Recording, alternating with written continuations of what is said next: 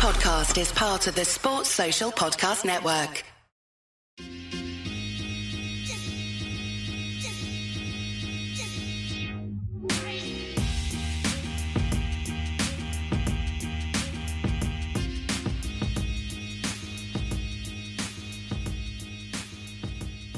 Hello there, guys. Welcome back. Daniel Childs here for the Son of Chelsea podcast. Hope you're doing well and keeping safe wherever you are listening to this. It is Monday, the 19th of December, uh, when I'm recording this. You may be listening to this a little bit later.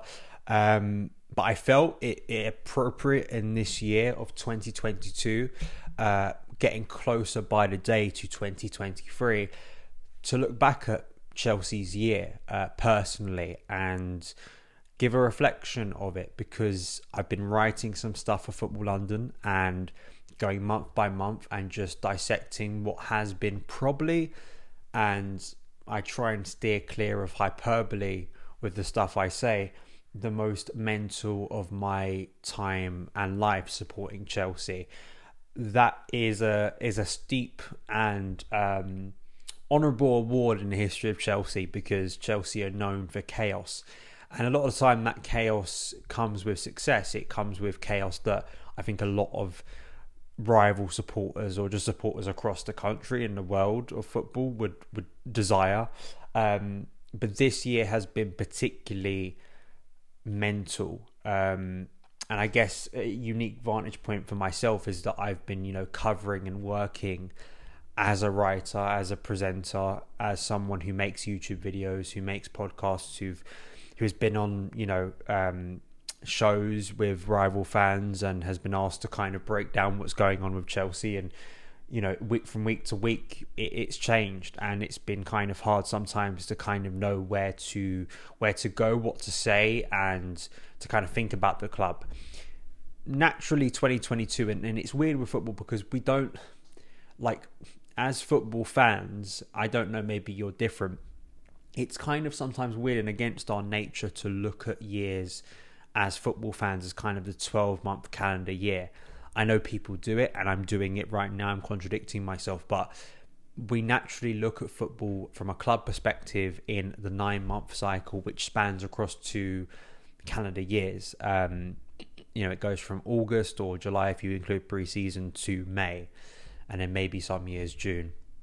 And so to go from January to December, um, and to kind of look through all of that is is difficult because we are going across two seasons, two two halves of seasons effectively.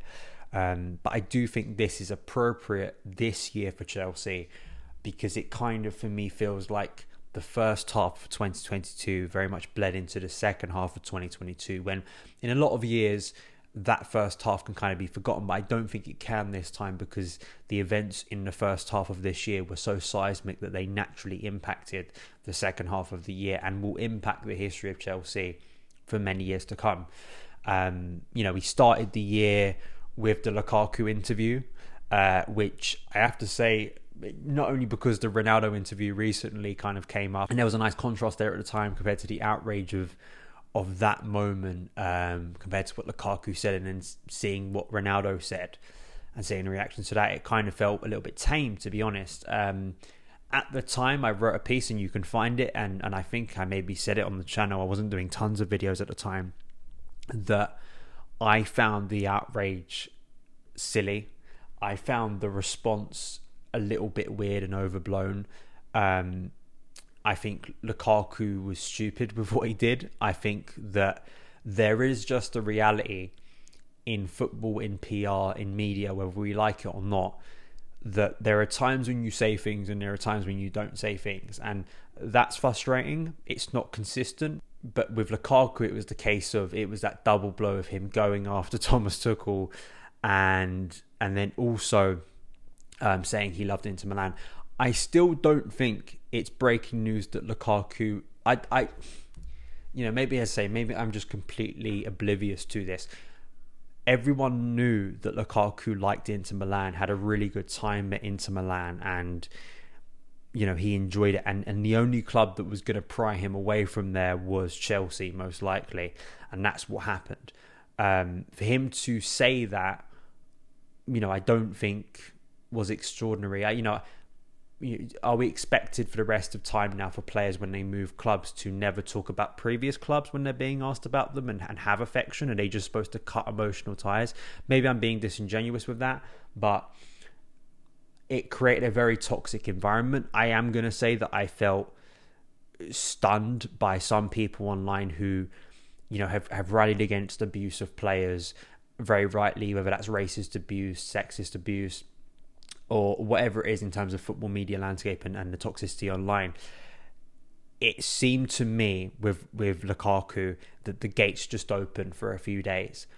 And we'd see something similar later in the year with Chelsea and Chelsea fans when the sanctions happened, uh, more directed at Chelsea fans when like the gates opened again and people just thought for a period of time you could just write anything about Chelsea and Chelsea fans and you'd probably get aware of it because people would a you were on the moral side to a lot of people and b you'd probably get aware of it and people forget that you ever wrote it in the first place. Some of us have longer memories than that but um, it felt to me like Lukaku that incident was just unsavory and it created instantly a toxic environment and, and not a very nice one specifically against one player but I think it very much you know, started to grow kind of the mood around Chelsea in 2022, even before the madness set in.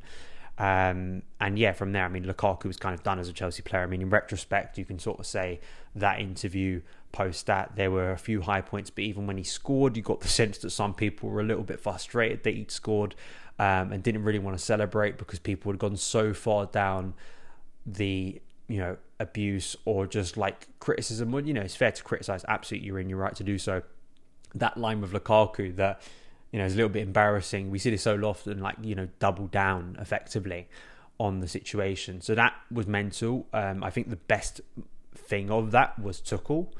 And I'd argue that for a lot of this year, the best thing will be Tuchel when we reflect on it, and kind of the way more more Tuchel in public and press conferences than as a coach, in my opinion. I think is more what I'm taking positively from this year because I think there's a lot to criticise Tuchel in terms of the results going, you know, wrong, the performance is getting worse. Not all of that is in his own control, of course, but I, I think as a statesman, as we'd come to find out in the, the upcoming months, in the early months of 2022, he, he really thrived in that. And I think he gained so much more respect and support from Chelsea supporters for the way he handled the Lukaku situation and also the way you know he dropped Lukaku. There was a good response against Liverpool in the first game of the year, and just how I think politically he came out of that situation looking a, a more stronger individual.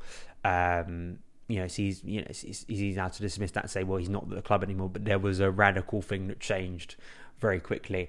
Uh, you know, we reached the, the League Cup final. We became world champions at the start of February, and Roman Abramovich was on the pitch celebrating with that trophy, a rare appearance. And you know, few of us knew then what was about to unravel, you know, in, in the coming literally weeks um, to change everything. And and it's a shame because that Club World Cup was an historic moment in Chelsea history. It really was. It was an achievement that the club had never had before. There was a real sense of regret after 2012 when we lost to Corinthians, when that group of players with some iconic Chelsea players after um, we'd won in Munich couldn't get the job done. And it didn't, you know, winning or not winning the Club World Cup and the Super Cup does not uh, tarnish or impact winning a Champions League. I don't think those two things last season affected the emotion of winning the Champions League. That's what it is. It, it will always be that the greatest night in Chelsea history. But uh, it was nice to have that and to finally close off a chapter which narratively, you know, neatly, it was the last thing that Chelsea needed to win it all to become world champions, and that's what we did. Um, and you know, it started off the year, and, and there was a there was a, a, feeling that maybe we could win two trophies in a number of weeks, despite some of the problems, and it felt very Chelsea to do so. But then that closing week of February on the eve of that League Cup final, the first statement that came out from Roman Abramovich, he was passing the stewardship and care to the trustees of the Chelsea uh, Foundation, and of course we start to have the the war in Ukraine and the invasion from Russia and that has its impact on Chelsea very naturally. And you know, already that tone w- was being set that you know this wasn't just going to go away. And uh, a few days after that heartbreaking final against Liverpool, which I was at, it was absolutely freezing. Uh, I remember rightly. I'm, I'm just I 2020 one of my lessons from 2022 is I is I absolutely detest going to Wembley, and it's not just the fact that Chelsea. Okay, it is the fact that Chelsea lost to Liverpool twice, and I was there both times, and I felt like I was experiencing Groundhog Day. But I just don't like the experience of Wembley. I just think I, for years I never understood it, and that was mainly because I was going. Okay, again, hypocrite. Mainly because I was going to finals where Chelsea won, but maybe as I've got a little bit older, I've I've kind of I understand why people have ma- major problems with Wembley. It's the ticket prices. Um, it's the just the the travel there is just even if you live in London, the travel there is is a bit of a nightmare. I I saw some. I saw fights the moment I got off the train between Chelsea and Liverpool fans at the FA Cup final later in the year and it was just it's just miserable obviously when you lose and, and obviously having to make that journey back. But it's just and, and the, the loud sound of that pa system as well. It's just you can't think you can't speak.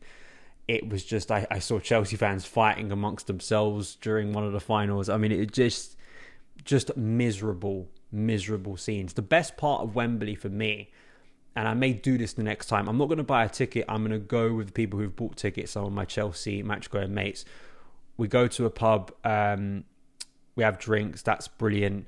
Um, then we get a, a, train at Paddington, which takes us to Wembley, and then you ha- you sing in the train, um, and all of that stuff is brilliant. Going through the list of Chelsea songs, and then of course you get off, and then the worst part is you go and see the football. For me, next time maybe I'll just get off the train and then go on the tube back to uh, wherever I need to go to, you know, just and just abandon ship effectively, and just not see the football uh, because that's probably be a, a more pleasurable experience. Uh, but we don't know if Chelsea are going to get back to Wembley this year. But that, that's that's 2023. So we get into Roman announcing he's going to sell at the club. Um, it is once again came on the eve of the FA Cup game against Luton. Massive, massive moment uh, where you kind of have to instantly be thrown into it and reflect on an era at Chelsea coming to an end, and then what what comes next, what is the, the future of the club going to be like. But then, literally within a week, we have the sanctions, which, even if it was for a brief period, uh, personally, and I know for, for several Chelsea fans, maybe you felt the same uh, um, at, on that day, that Thursday, and, and a couple of days after. It's not only the barrage of, of negative reports and people in certain media roles taking it as an opportunity to kind of let the, the barriers down and just go, we hate Chelsea um, and it was more towards the supporters and the people who work at Chelsea. The worst one being, and I'm not going to name the person, but the worst one being, and I think this this triggered all Chelsea fans very rightly, and there was nice uh, unity of condemnation of it. Was you know the only thing good about Chelsea is Thomas Tuchel. Um, I think it was kind of a mask slip by some people. Uh, that kind of feeling that you know there are people who who are paid to write about Chelsea who don't love they don't have to love Chelsea. You know, being an objective journalist, you know, it's, it's I don't want propaganda. Is it? It's not, it's not the point.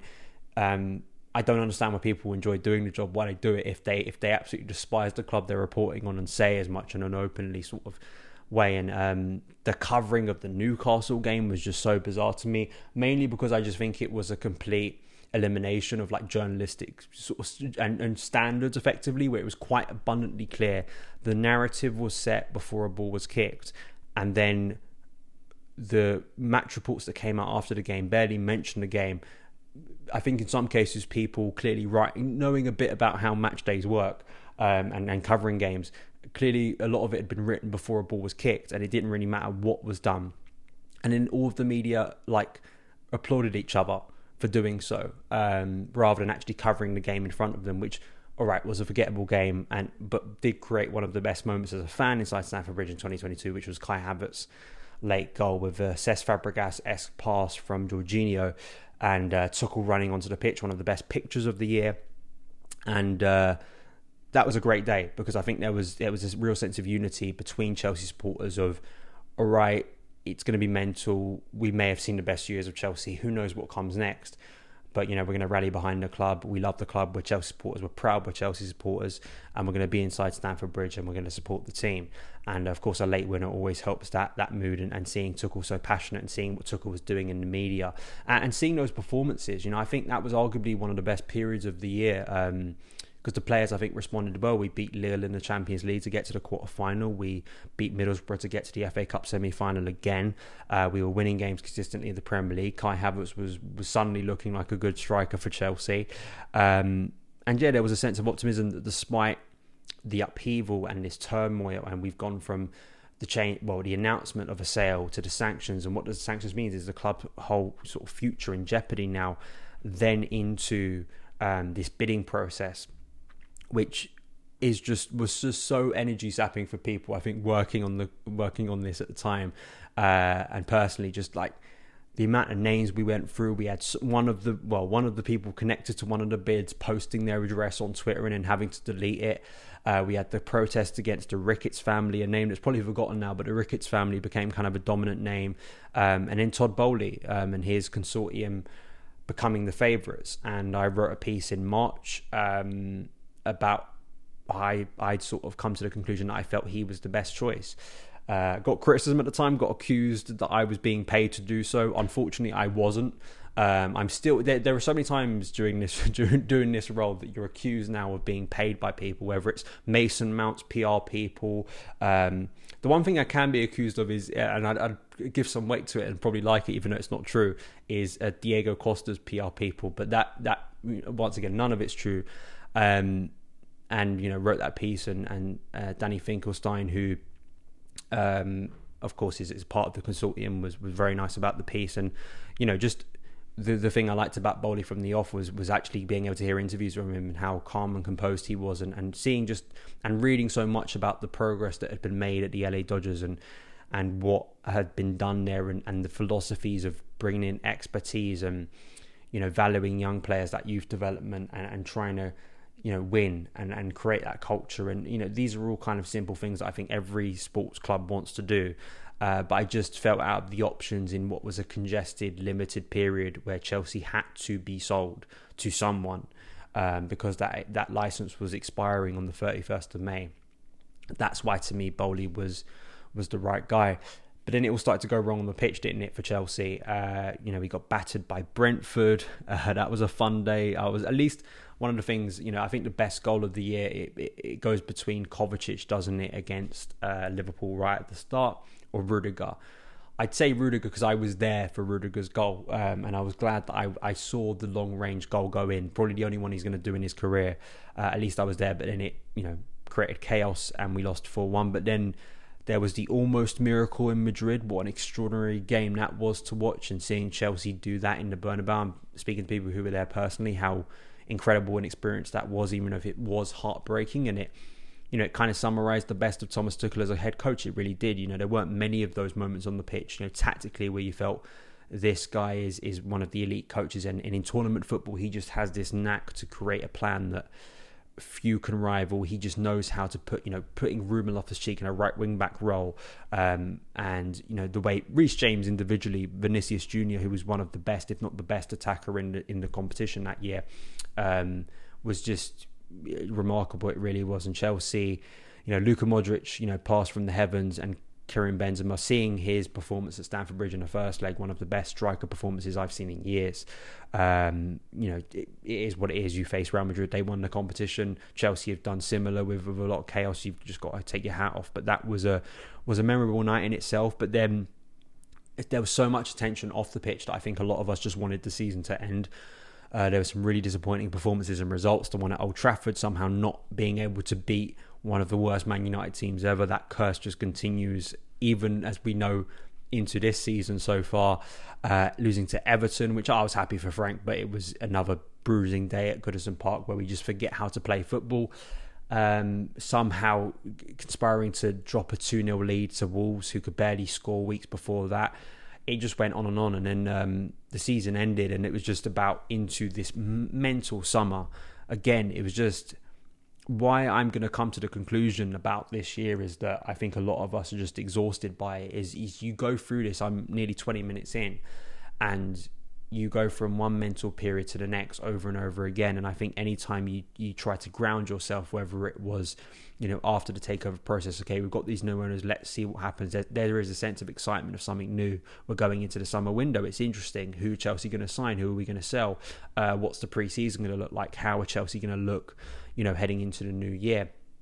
It's, or the new season, I should say all of these things, it was just there was so much upheaval and so much change that just in contained into 12 months, it's understandable why people feel a little bit con- disconnected at the moment from Chelsea. Um, you know that, that, June, particularly, I've just been writing the piece on June for Football London. Uh, Marina goes monumental figure in Chelsea's recent history behind the scenes. She goes out the door. Petr Čech to uh, Bruce Buck leaves. All right, I know not the most favoured person, but you know still someone who's been very much a, a face of Chelsea in the past twenty years. Um, he goes and then Boehly becomes interim sporting director. We bid for Rafinha. That um, looks like it's going to be done is taken away from us. We bid for Jules Koundé. That looks like it's going to be done after almost a year where it looks like inevitable he's going to become a Chelsea player. That doesn't happen. Both of them going to Barcelona. That became a theme of the summer. Um, but we signed Raheem Sterling, in my opinion, one of the best Premier League attackers over the last six or seven years. That's a big signing. Seeing him in front of the palm trees in LA was was a really cool photo to to see. But then I was out in Orlando to see that performance against Arsenal, uh, where really alarm bells started ringing for me. And it, it, you know, it's it's easy to say in hindsight then what happened with Tuchel in the in the opening seven games of the season, but it was just so bad. I mean, I'd personally that was a massive week.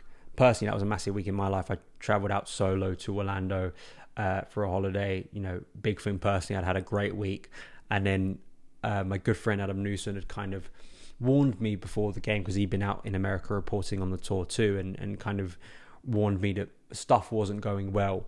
Um, and there were frustrations, and then you see the performance against an Arsenal side who would go on to have this incredible start to the year, and it kind of foreshadowed, I think, both clubs' season to come effectively, um, even though we haven't, you know, finished it yet. Um, and yeah, I mean, it, it's with the Tuchel thing. You know, I spoke a lot about it on my channel, and, and people still think and accuse me of, of being happy that Tuchel was sacked or I was anti Tuchel. I wanted wanted him to be sacked. Please find a tweet, a video, a podcast where I ever called for Thomas Tuchel to be sacked. You can't find it because it doesn't exist. Um, because that's just not what I do. I didn't do it with Frank. I didn't do it with Sarri. Um, I think when I was much younger, I wanted AVB to be sacked, but that's the only time in my life supporting Chelsea I wanted a manager to be sacked. Most of the time, I want them to be given more time. My big frustration was watching the team and how uninspiring they were in those first few weeks of the season. Um, how this guy Tuchel, who'd come in with such charisma and such energy in 2021 and had dragged this team with his tactical nous, but also his man management and unified this team to do something remarkable in Chelsea history in the space of four months, how all of that energy just seemed to go away. And you know, it's, it's, it's, that classic thing of of you know the things that maybe you like to bite him at the start start to grate against you. You know, his his antics of shouting at players on the touchline started to annoy me a little bit more. Um, the uninspiring football, um, the the lack of risk in Chelsea's play, the predictability of watching us, and it just it felt like an inevitable thing that we would have reached the end point sometime in in this season. I, and that's that's the shame of it. it it was still a massive shock. You know i'm not going to deny that me and my dad were watching that zagreb game which turned out to be his final one and maybe you felt the same. And maybe it's just the chelsea fan within us of kind of expecting managers to be sacked and when things go wrong that's your that's your natural instinct. That's your kind of go-to explanation or kind of theory. Oh he's going to be sacked because well, this is what Chelsea do. Things are going wrong. There's going to be a change in the dugout. But I have to say, watching that Zagreb game, it did feel like an end game point. Um, it did feel like watching the end of a, a coach's time or close to it because there was it, the sense that nothing was going right. Uh, the body language of the players was so bad. It was not, and this is the weird thing about Tuchel that makes again this year so crazy. The explanation behind his dismissal is not actually related to results. It's it's related to communication. It's related to a shared vision. It's related to a breakdown between ideas between an ownership and a head coach. And that may just be a nice PR line from Todd Boehly and, and the new owners. Uh, but I do believe that's the case. Um, and it was it was a divisive call. I you know it, it's a bit like when Jose was sacked for the first time. I think it had the similar impact that morning of, of seeing it and thinking, "Holy, you know what?" Um, I was drinking my morning coffee. I'd actually just written a piece, almost in a thousand word piece, as I was getting onto my shift for Football London about what Tuchel needed to do to to get Chelsea back to form. And obviously, almost a thousand word piece will never be seen and read. It had to be discarded uh, instantly, and then again, whiplash, you have to then think about a new head coach. Um, and very quickly it became clear it was going to be Graham Potter. Um, Potter comes in, but then we have the death of the Queen, which then delays his first game uh, to the following week against uh, Salzburg. Um, and this is where we get into the final period of the year and kind of the reflection on it and, and, and kind of, I think, the way the mood is now. The mood got worse by the end, absolutely by the performances and the results in November.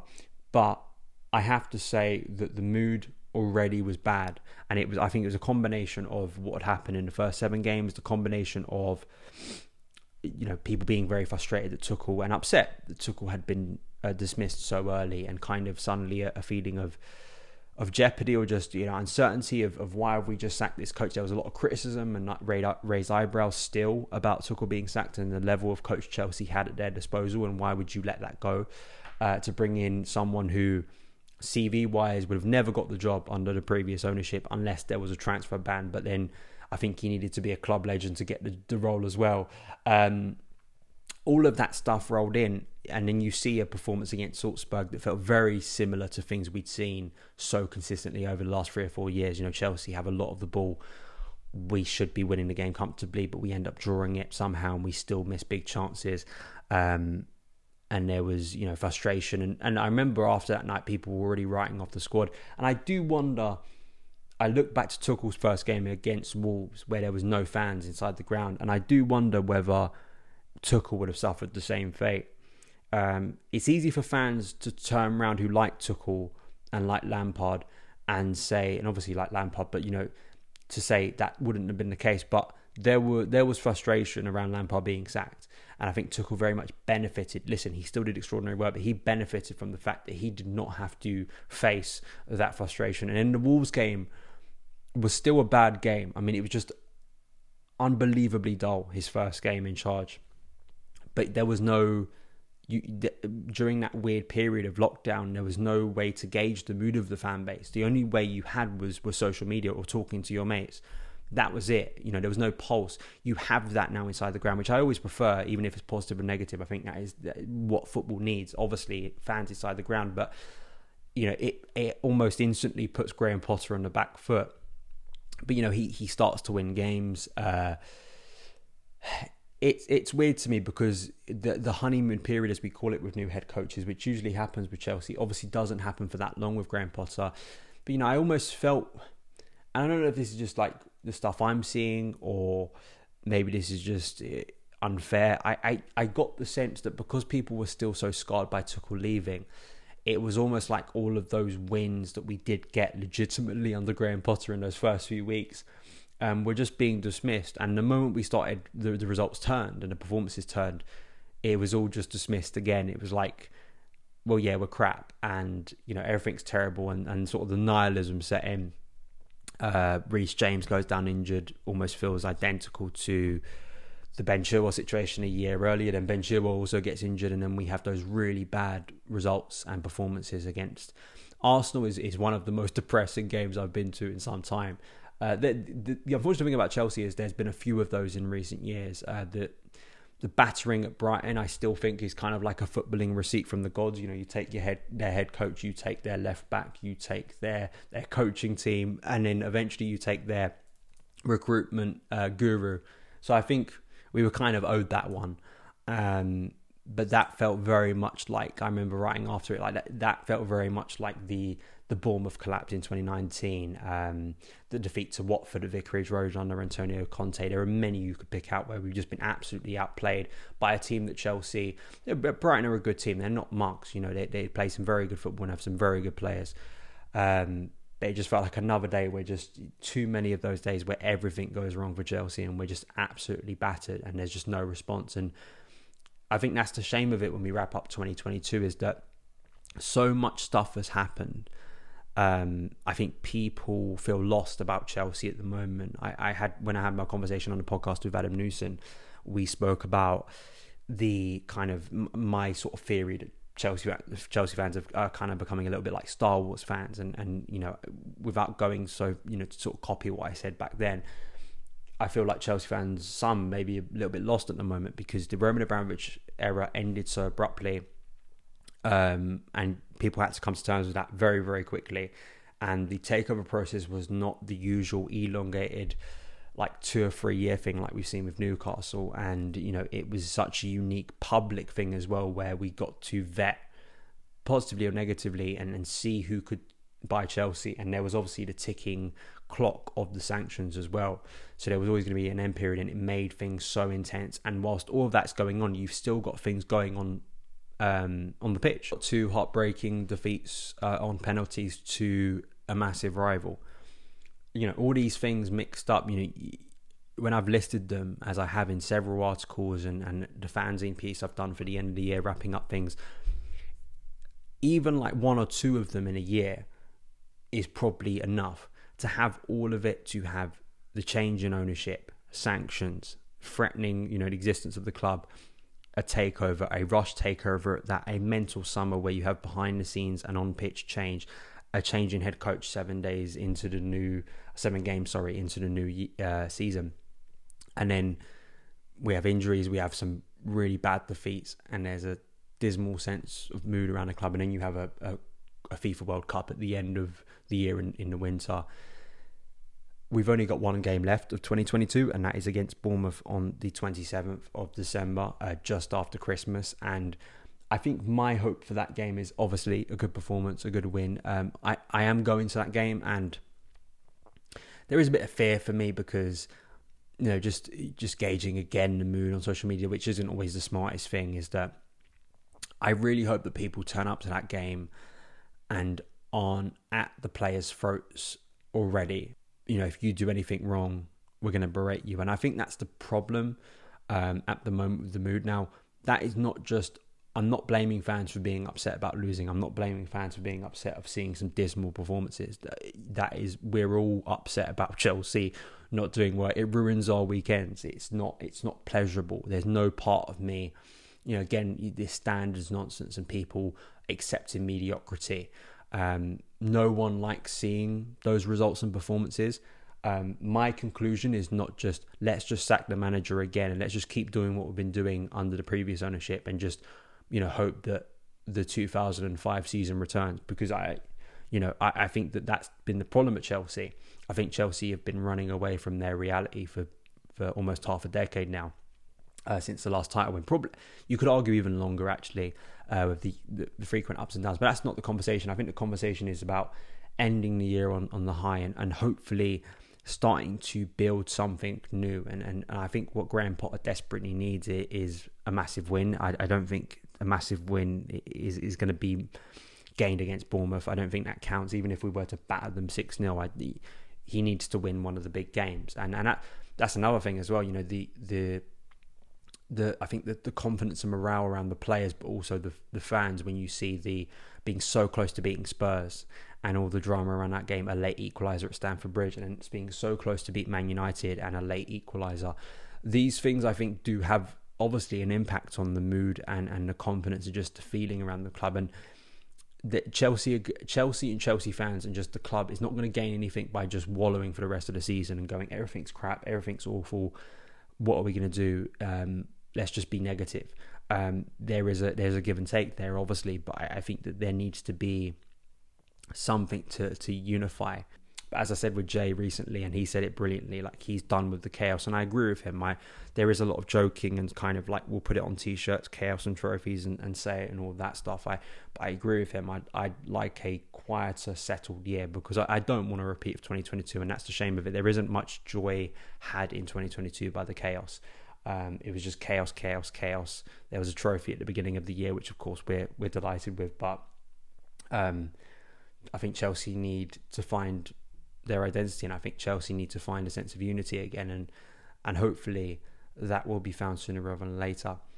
That is my my thoughts on, on 2022. As I say, I'm, I'm recording this on the 19th. We've still got Christmas to come, but we we get into this period of the year where stuff becomes mental. Obviously, we spend time with family and we lose track of time for a week. So I thought it best to record this now on the 19th when I when I have time to do it and can maybe say it, uh, say it sober before I start drinking all my German pilsner over, over the festive period, which I'm very excited to do. Um, and yeah, so I'd like to hear your thoughts. You can get in contact with me at Son of Chelsea on Twitter. I'm also on TikTok. I, I, recently set up a TikTok where I'm posting clips on my YouTube channel, but also some other content too. So if, if you want to go over there and, and check it out, that'd be very much uh, appreciated to go and give it a follow. Uh, Instagram at Son of Chelsea, at Son of Chelsea YT, but I'd say follow at Son of Chelsea. That's, that's the main Instagram account. Uh, I'm trying to think of all the shout outs I've. I think that's it. Other than if you are listening, obviously on the podcast week, because I think I'm only going to be putting this out as, a, as an audio um, thing because I've, I've mainly just been looking at the mic for the whole time. But um, hopefully you have enjoyed it. Please give us a rating review. Son of Chelsea is a part of the 90 Min Podcast Network. Probably should have said that at the start, but you know, Son of Chelsea is a part of the 90 Min Podcast Network. Uh, that has been personally one of the cool things of, of this year is is linking up the guys at 90 Min uh, Harry Symeou. A lot of thanks for, for him and, and just the guys over there being so welcoming and going on some of their shows, which hopefully I'll be doing a lot more in 2023. And hopefully you guys enjoy listening to the podcast. I wish you a very Merry Christmas. I probably will do again on my content before I will be making videos before Christmas Eve at least. Uh, but you know, it, thank you so much for your support this year. It really is humbling. I enjoy doing this. I love Chelsea and uh, hopefully we can be speaking about more positive things and, and wins and, and, and great goals and um, shenanigans, good shenanigans in uh, 2023. All the best.